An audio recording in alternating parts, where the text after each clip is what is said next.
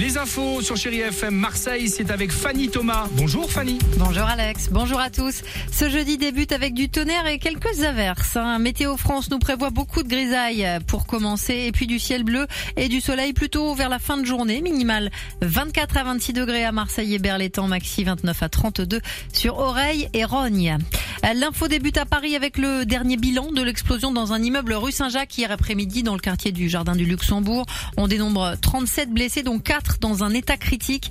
Il y aurait aussi deux disparus. L'onde de choc a été énorme avec des vitres qui ont explosé jusqu'à 400 mètres du lieu du sinistre. L'enquête débute et la piste d'une explosion au gaz reste privilégiée. La France organise un sommet pour le climat aujourd'hui et demain. Des dirigeants de 40 pays ont répondu à l'invitation du président Macron. Objectif, conclure un pacte pour aider durablement les pays pauvres, les plus pauvres touchés par le réchauffement climatique. Un mot des plages de Martigues maintenant. Les quatre fermées hier en raison de la présence d'une mousse suspecte ont bien rouvert à la baignade à 14h. Pas plus de précisions sur euh, l'origine de cette pollution pour euh, la mairie de Martigues. Euh, poursuite de la grève chez Laser Propreté. 120 salariés de l'entreprise de nettoyage choisis par la SNCF à Marseille pour la gare Saint-Charles et la RTM sont mobilisés depuis le 13 juin. Leurs revendications portent notamment sur les salaires et les poubelles débordent. L'OM, tout près d'avoir un nouvel entraîneur, un accord est intervenu avec l'Espagnol Marcelino pour euh, succéder à Igor Tudor.